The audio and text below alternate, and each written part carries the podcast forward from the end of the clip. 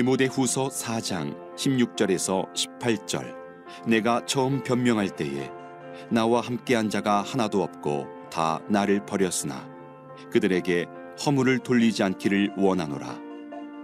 주께서 네 곁에 서서 나에게 힘을 주심은 나로 말미암아 선포된 말씀이 온전히 전파되어 모든 이방인이 듣게 하려 하심이니 내가 사자의 입에서 건짐을 받았느니라 주께서 나를 모든 악한 일에서 건져내시고 또 그의 천국에 들어가도록 구원하시리니 그에게 영광이 세세 무궁토록 있을지어다 아멘.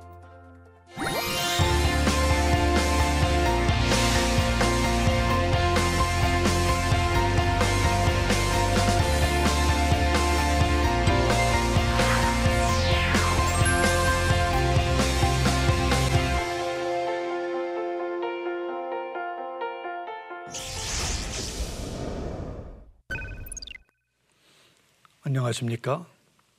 이철신 목사입니다. 오늘은 아홉 번째 강의로 리더의 회복에 대해서 같이 말씀을 나누겠습니다. 많은 리더들이 디모데 전후서에 등장합니다만은 그 사람들 가운데 어떤 사람은 실패한 사람도 있었습니다. 또 어떤 사람들은 믿음을 견고하게 잘 지킨 사람도 있었고요. 또 실패했지만 다시 회복한 사람이 있고 그래서 오늘 이 세 가지를 중점적으로 해서 같이 말씀을 나누겠습니다. 우선 첫 번째로 실패한 사람들의 이름이 디모데 전후서에 많이 나옵니다. 사실 그 당시에 여러 가지 교회 환경과 여건을 보면은 쉬운 게 아니었습니다. 물론 오늘날 우리 교회들도 역시 어려운 환경이 있는 것은 마찬가지죠. 그 당시에 교회 외적으로 어려운 일들이 많이 있었는데 그 외적으로 어려운 것 가운데 첫 번째가 핍박이 있었습니다. 박해가 있었지요. 많은 고난이 있었습니다. 그런 박해와 고난이 있을 때 믿음이 연약한 사람들은 두려워하고 혹은 또 복음을 부끄러워하면서 떠나는 사람들이 있었습니다. 핍박은 힘든 겁니다. 핍박이 있는 것은 즐거운 일이 아니죠. 그러나 그 핍박에도 유익이 있는데 핍박이 있을 때 믿음이 연약한 사람들, 확신이 없는 사람들이 교회를 떠납니다. 교회 전체적으로 볼 때는 숫자가 줄어들기 때문에 매우 고통스러운 일입니다만은 그러나 그 반면에 소수라도 교회가 정결해지고 거룩해지는 것입니다. 교회에 확신 있는 믿음을 가진 사람들로 다 가득 차게 되고 교회의 신앙적인 정체성이 분명해지게 되는 것이죠. 그래서 핍박에는 또 다른 그런 유익이 있는 것입니다. 그렇게 여러 사람들이 떠났습니다. 또 교회 안에는 어떤 사람들은 세속화의 물결에 그만 오염이 돼서 떠난 사람들이 있습니다. 성경은 이 세상을 사랑하여 떠나갔다. 그렇게 말씀을 하고 있습니다. 세상을 살아가고 사랑하고 그래서 부패하고 타락함으로 인해서 교회의 정결하고 거룩한 삶을 견디지 못하고 떠나가는 사람들이 있었습니다. 교회 내적으로도 여러 가지 어려운 문제들이 많이 있고 장애가 있었는데 교회 내적으로 거짓 교훈과 이단들이 있었습니다. 그 거짓 교훈과 이단들이 교회 안에 믿음이 연약한 사람들을 계속해서 거짓 교훈을 퍼뜨렸습니다. 그래서 사도 바울은 그 사람들을 악성 종양이다. 그렇게 규정을 하고 있습니다. 사람들을 병들게 하고 교회를 병들게 하고 무너지게 하는 그런 악성 종양이라고 이야기를 하고 있죠. 또 교회 안에 또 다른 문제는 리더의 권위에 도전하는 사람들이 있어서 다툼과 분쟁을 일삼는 사람들이 있었습니다. 그래서 역시 교회를 연약하게 만들고 쇠약하게 만드는 그런 사람들이 있었습니다. 그래서 리더에게 도전하고 떠나가는 그런 사람들도 있었습니다. 교회 내적으로 외적으로 여러 가지 어려움들이 있었는데 또 다른 한편으로는 리더 자기 개인적인 내적인 문제가 또 있습니다. 내적으로 자기 관리를 실패하고 영성 관리에 실패하는 그런 사람도 있었습니다. 영성 관리를 실패하고 시간 관리, 건강 관리, 혹은 또 물질 관리 이런 것들을 제대로 맡아, 제대로 못해서 그래서 시험 들고 떨어지는 그런 사람들이 있었습니다. 영적 침체에 빠지고 영적 탈진에 빠져서 무너지고 실족하는 그런 사람들이 있었습니다. 오늘날도 얼마든지 그런 리더들 우리가 이야기를 듣습니다. 어떤 사람들은 사역을 하는데 그것을 감당하지 못하고 스트레스를 이기는 방법으로 술에 빠져서 알코올 중독에 빠지고 그리고 결국 사역을 떠나는 리더들이 있습니다. 어떤 사람들은 성적인 스캔들로 어떤 사람들은 물질적인 문제에 걸려서 그래서 실족하고 떠나가는 사람들이 있습니다. 어느 시대에나 그렇게 늘 사역을 하면서 그만 견디지 못하고 실족하고 실패하고 떠나가는 사람들은 늘 있었습니다. 그러나 그런 가운데도 견고하게 믿음이 서 있는 사람들이 있었습니다. 가장 모범적인 경우라고 말을 할 수가 있지요. 사도 바울은 디모데후서 4장 16절 이하의 말씀에 여러 가지 어려운 도전이 있음에도 그것을 극복하고 서는 자신의 이야기를 간증하고 있습니다. 그는 거기서 사람들이 나를 다 버리고 떠났지만은 주님께서 내 편이 되셔서 내 곁에 계시고 나와 함께 계신다. 그런 이야기를 하는 것을 볼 수가 있습니다. 그리고 그 주님께서 나를 모든 악한 일에서 건지시고 구원하시고 또 나에게 힘을 주셔서 복음 전파의 사명을 감당하게 하셨다고 이렇게 고백하는 것을 볼 수가 있습니다. 사도 바울이 굉장히 논리 정연한 사람이고 또 굉장히 지적으로 우수한 사람이고 굉장히 강인한 사람이지만은 자기 능력으로 그런 어려움을 이겨낸 것이 아니고 주님께서 곁에 함께 계시고 그를 붙들어 주시고 그를 그에게 힘을 주심으로 인해서 그래서 믿음을 견고히 하고 또 주신 사명을 잘 감당하는 사람이 된 것입니다. 그 외에 많은 사람들이 믿음을 잘 지킨 사람도 있습니다. 디모데는 거짓이 없는 믿음을 가지고 고난과 시험을 이겼다고 말씀하고 있습니다. 디모데는 모태신앙이었습니다. 자기 외할머니, 어머니로부터 신앙을 이어받아서 거짓이 없는 믿음, 순수하고 진실한 믿음을 가지고 그것을 쭉 지켜나갔습니다. 어떤 사람들은 중간에 실족해서 믿음을 떠났다가 다시 오는 사람도 있고 그런 이들이 있습니다만은 디모데는 어릴 때 가졌던 믿음 그대로 계속해서 흔들리지 않고 지속적으로 그 믿음을 잘 지키고 그리고 사역을 잘 감당한 아주 모범적인 사람이라고 말을 할 수가 있습니다. 또 성경은 오네시보로, 오네시보로를 또 말씀을 하고 있습니다. 오네시보로는 복음을 부끄러워하지 않고 고난을 두려워하지 않은 사람이었습니다. 그래서 사도 바울이 감옥에 갇혀 있을 때 그것을 부끄러워하지 않고 사도 바울 옆에서 바울을 도와주고 세운 그런 사람으로 성경은 말씀하고 있습니다. 또 그 외에도 누가나 여러 사람들이 그 믿음을 지키는 것을 볼 수가 있습니다. 여러분, 이 사람들은 다 믿음을 시작하고 그 믿음이 흔들리지 않은 채 지속적으로 잘 그 믿음을 견고히 지켜나갔고 그리고 주님 주신 사명을 흔들림이 없이 잘 감당한 그런 아주 훌륭한 사람들을 성경은 쭉 말씀하고 있습니다. 가끔 이제 교회에서 간증 집회를 할 때 전문적인 강사들, 간증하는 강사들이 등장하는 경우들을 가끔 볼 수 있습니다. 어떤 경우에는 또, 어, 여러 곳에 간증하는 연예인들을 세우는 그런 경우들도 있고요. 그분들이 간증할 때뭐 여러 가지 문제들이 많았던 삶, 굉장히 타락했던 삶, 그런 삶들을 이야기하면서 그런 중에 하나님의 은혜로 때로는 병을 치유받고 때로는 타락한 삶에서 돌아오고 아주 극적인 장면들을 이야기하면서 간증하는 것을 볼 수가 있습니다. 사람들이 흥미진진하지요. 그런데 그렇게 극적인 삶을 살아간 사람 혹은 기적적인 은혜를 얻은 사람 그런 사람들 중요합니다만은 믿음을 가지고 흔들리지 않고 계속해서 쭉 견고하게 가져간 사람 자기에게 주신 사명을 계속해서 잘 감당한 사람 그런 사람이 사실은 오히려 더 큰 축복을 받은 것입니다. 어떤 사람들은 내 신앙이 그저 기복이 없이 쭉 왔다. 그래서 굉장히 극적인 신앙생활을 한 사람을 부러워하는 사람이 있습니다만은 이 부러워할 게 아닙니다. 꾸준히 계속해서 신앙생활 잘해온 것이 굉장히 큰 축복이지요.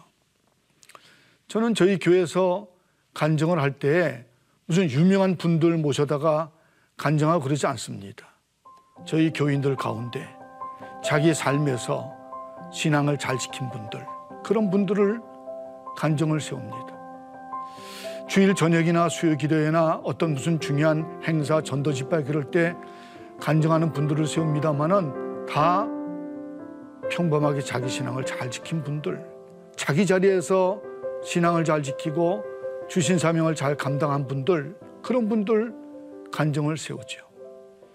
처음 예수 믿은 분들, 세례받은 분들, 혹은 또 교사를 잘 감당하는 분들, 구역을 잘 이끌어간 분들, 전도를 잘한 분들, 이런 분들의 간증을 들어보면은 우리 일상 모든 사람들의 삶에서 아주 훌륭하게 신앙생활 잘한 분들의 간증이기 때문에 그런 간증을 읽고 굉장히 많이 은혜를 받게 됩니다.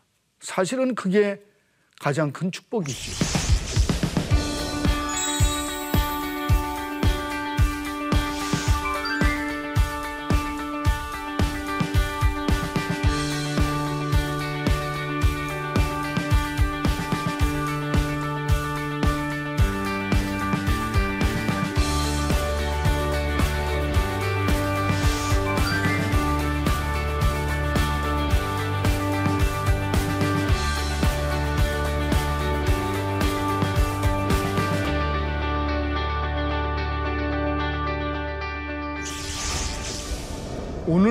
중요한 초점은 실패했다가 실족했다가 다시 또 회복된 사람의 말씀이 오늘 중요한 말씀입니다. 오늘 성경에는 마가가 그런 사람이라고 성경은 말씀하고 있습니다. 마가는 그 집에서 예루살렘 교회가 시작된 그런 집입니다. 처음 사람들이 모여서 기도하고 성령이 강림하고 그게 마가의 집입니다. 많은 사람들이 모여서 그 집에서 집회를 했다는 걸 보면은 그 집이 꽤 어, 넉넉한 삶을 살았다는 걸 우리가 짐작할 수가 있습니다. 그 집에 모여서 사람들이 같이 기도하고 성령이 강림하고 역사가 일어났습니다. 마가는 자기 집에서 기도할 때 거기 참여한 사람이고 성령이 강림할 때 같은 은혜를 받은 사람이고 사도들이 여러 가지 역사를 일으키고 기적을 일으킬 때 그것을 보고 거기 참여한 사람입니다. 굉장히 열정적인 신앙을 가지고 신앙생활을 한 사람이죠. 그래서 바나바와 바울이 그를 데리고 안디옥에 가서 안디옥 교를 세우는데 같이 사역을 했습니다. 선교 사역을 할때 선교 여행을 하고 쭉 다닐 때 동역자로 데리고 와서 같이 사역을 했습니다. 그런데 마가가 열정적인 신앙을 가지고 시작을 했지만은 아마 훈련이 좀 부족했던 게 아닌가. 그 사람의 마음이 좀 여렸든지 인내심이 부족하든지 훈련이 좀 부족했던 게 아닌가 그런 생각을 가집니다. 선교 여행을 갔다가 얼마나 어려움이 많겠습니까?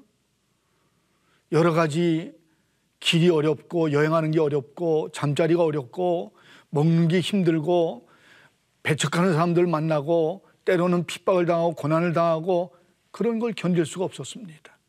그래서 선교 여행을 갔다가 중간에 그만 고향으로 돌아가 버리고 말았습니다. 너무 어처구니 없는 일이죠. 사명을 가지고 사역하는 사람으로서는 있을 수 없는 그런 일이 일어났습니다. 완전히 실패한 것이죠. 완전히 실족한 것입니다. 그렇게 실패하고 났는데 나중에 다시 또 선교여행을 또 떠나면서 바나바는 마가를 데려가고 얘기하고 바울은 그 한 번 실패한 사람이니까 데려갈 수 없다고 얘기하고 그래서 바나바와 바울이 크게 다퉜습니다. 그리고 분열됐어요. 그러니까 마가는 교회 사역자들이 다투고 분열하는데 하나의 빌미가 된 사람이 됐습니다. 자기 개인적인 실패로 끝난 것이 아니라 아주 사역에 중대한 차질을 빚은 사람이 바로 마가였습니다. 그렇게 실패를 한 사람인데 그러나 마가가 다시 회복됐습니다. 얼마나 오랜 과정을 거쳤는지 모르겠습니다만은 회복하는 과정을 거쳐서 마가가 다시 회복이 됐습니다. 마가가 회복될 때 많은 선배들이 도왔습니다. 제일 첫 번째는 바나바입니다. 바나바는 마가의 외삼촌인지 그 바나바의 생질이 마가라고 이야기합니다. 같은 집안이지요. 근데 바나바는 마가를 사랑으로 감싸고 권면하고 지도하고 다시 기회를 주고 훌륭한 사역자로 키워냈습니다. 여러분 바나바는 권위자, 위로하는 사람이다. 그런 별명을 받은 사람입니다. 그만큼 사랑이 많고 따뜻한 사람이고 아주 품이 넓어서 여러 문제가 되는 사람들 잘 품은 사람이 바로 바나바입니다. 바나바는 바울을 품은 사람이고요. 바울이 예수 믿고 회개하고 돌아왔을 때 다른 사람들은 바울을 받아들이지 못했지만은 바나바가 받아들여서 그래서 같이 안디옥에 가서 교회를 세우고 바울을 바울되게 만든 사람이 바나바입니다. 여러분 리더의 가장 중요한 사명 중에 하나가 또 다른 리더를 키우는 겁니다. 또 다른 리더, 리더를 양육하고 양성하는 거죠. 그게 리더에게 가장 중요한 사역입니다. 저 자신도 교회에서 사역을 하면서 여러 사람들을 키우기 위해서 굉장히 많은 노력을 기울였습니다.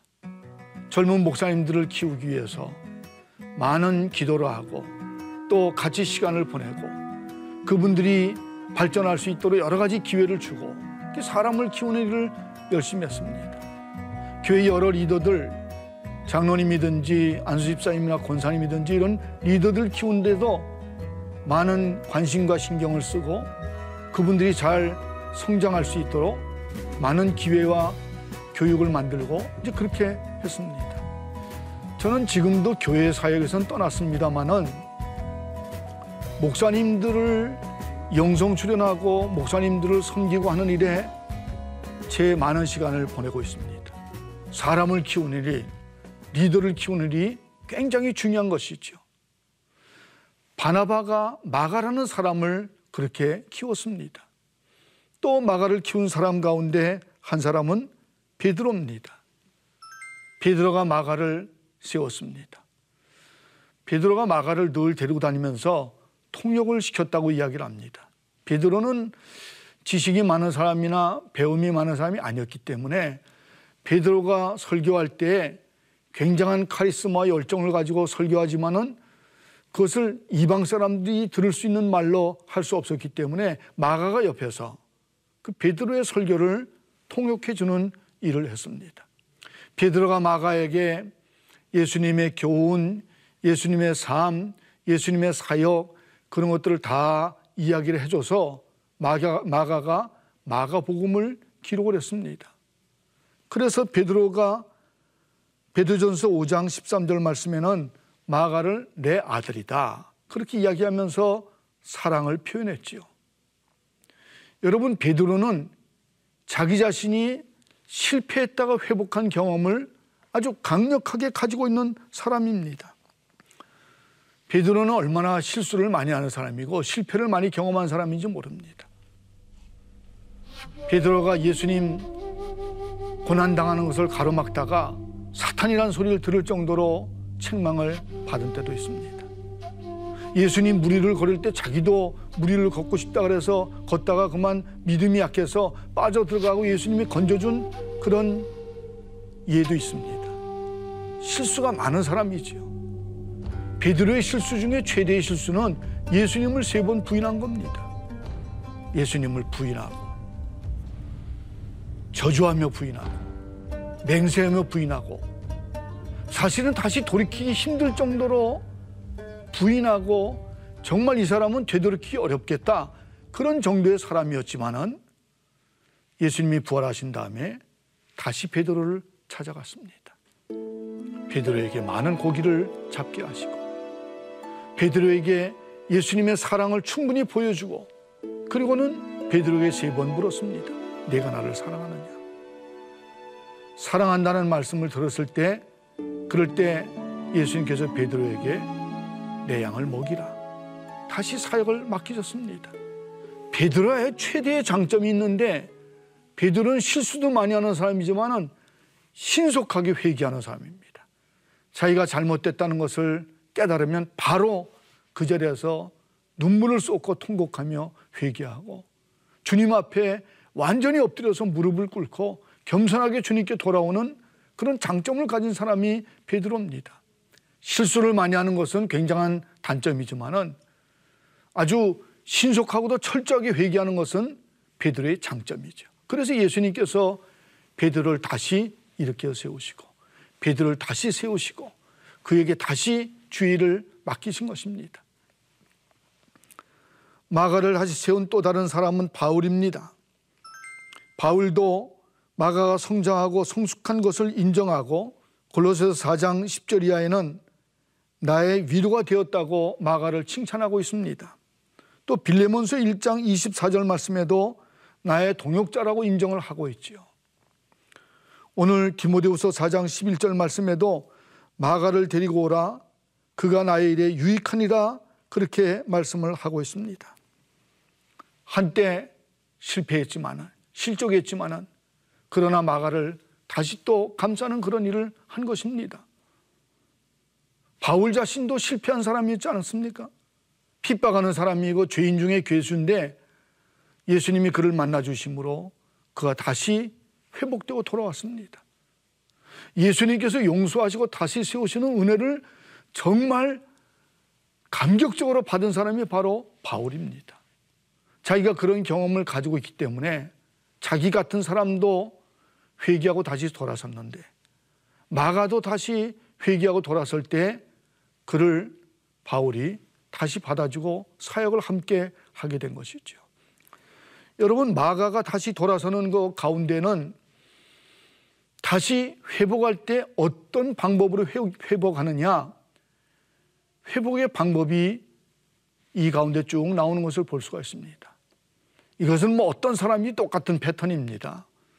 뭐 특별한 사람에게 주어지는 일이 아니고 누구나 다 이 방법으로 회, 회복이 되지요. 여러분 누구나 다 죄를 짓고 누구나 다 실패하고 실수합니다만은 중요한 점은 회개하는 것입니다.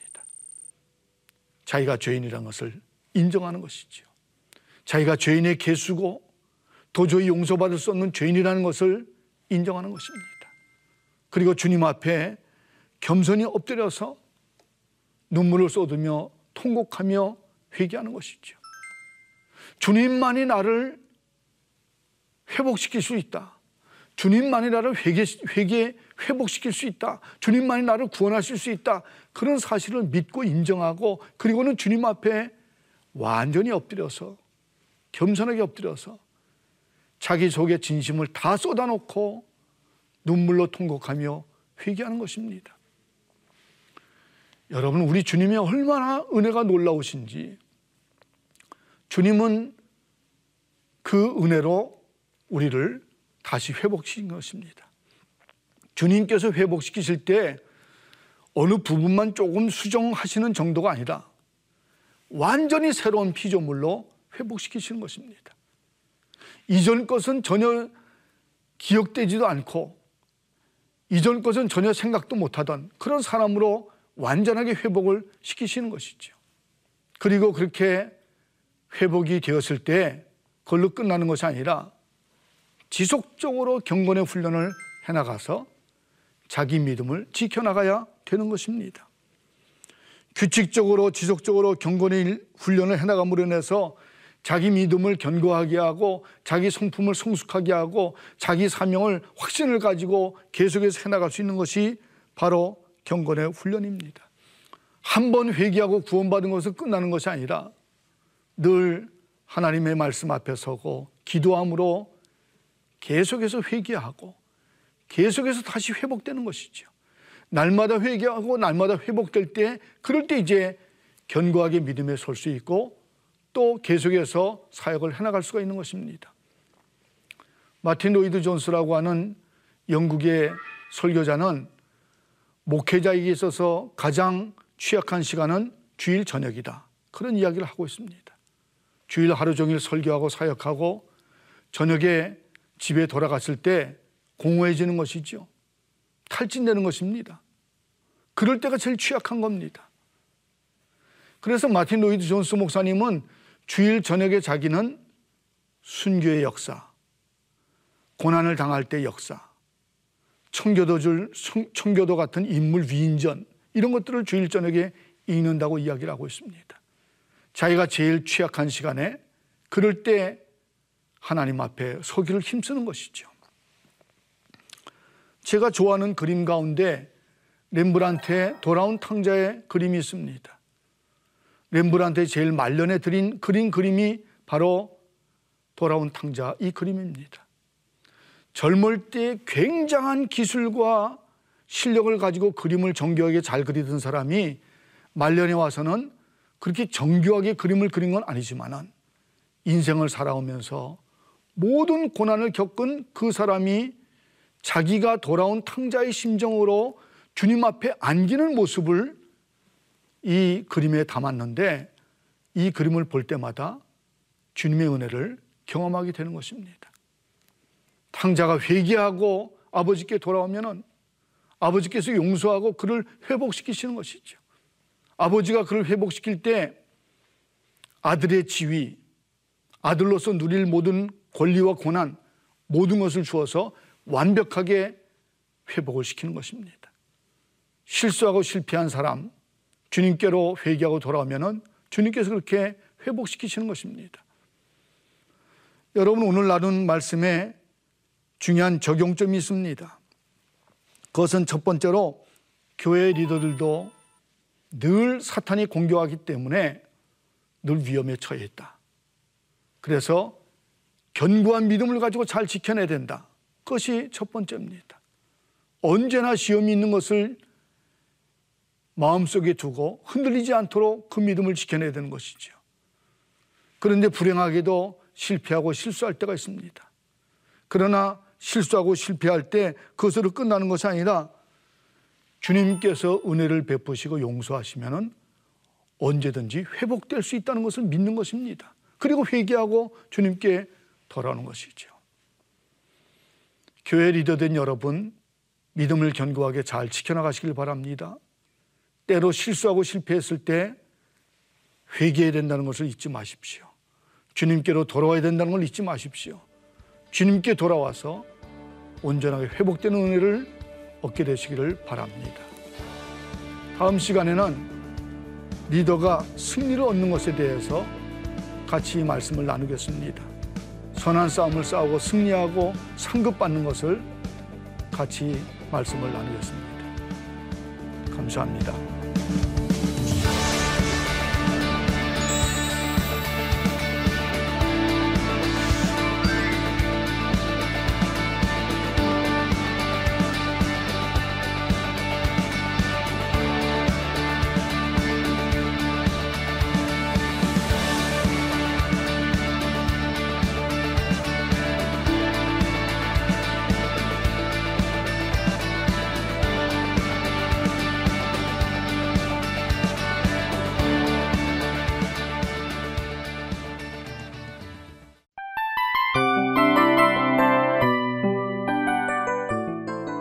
프로그램은 청취자 여러분의 소중한 후원으로 제작됩니다.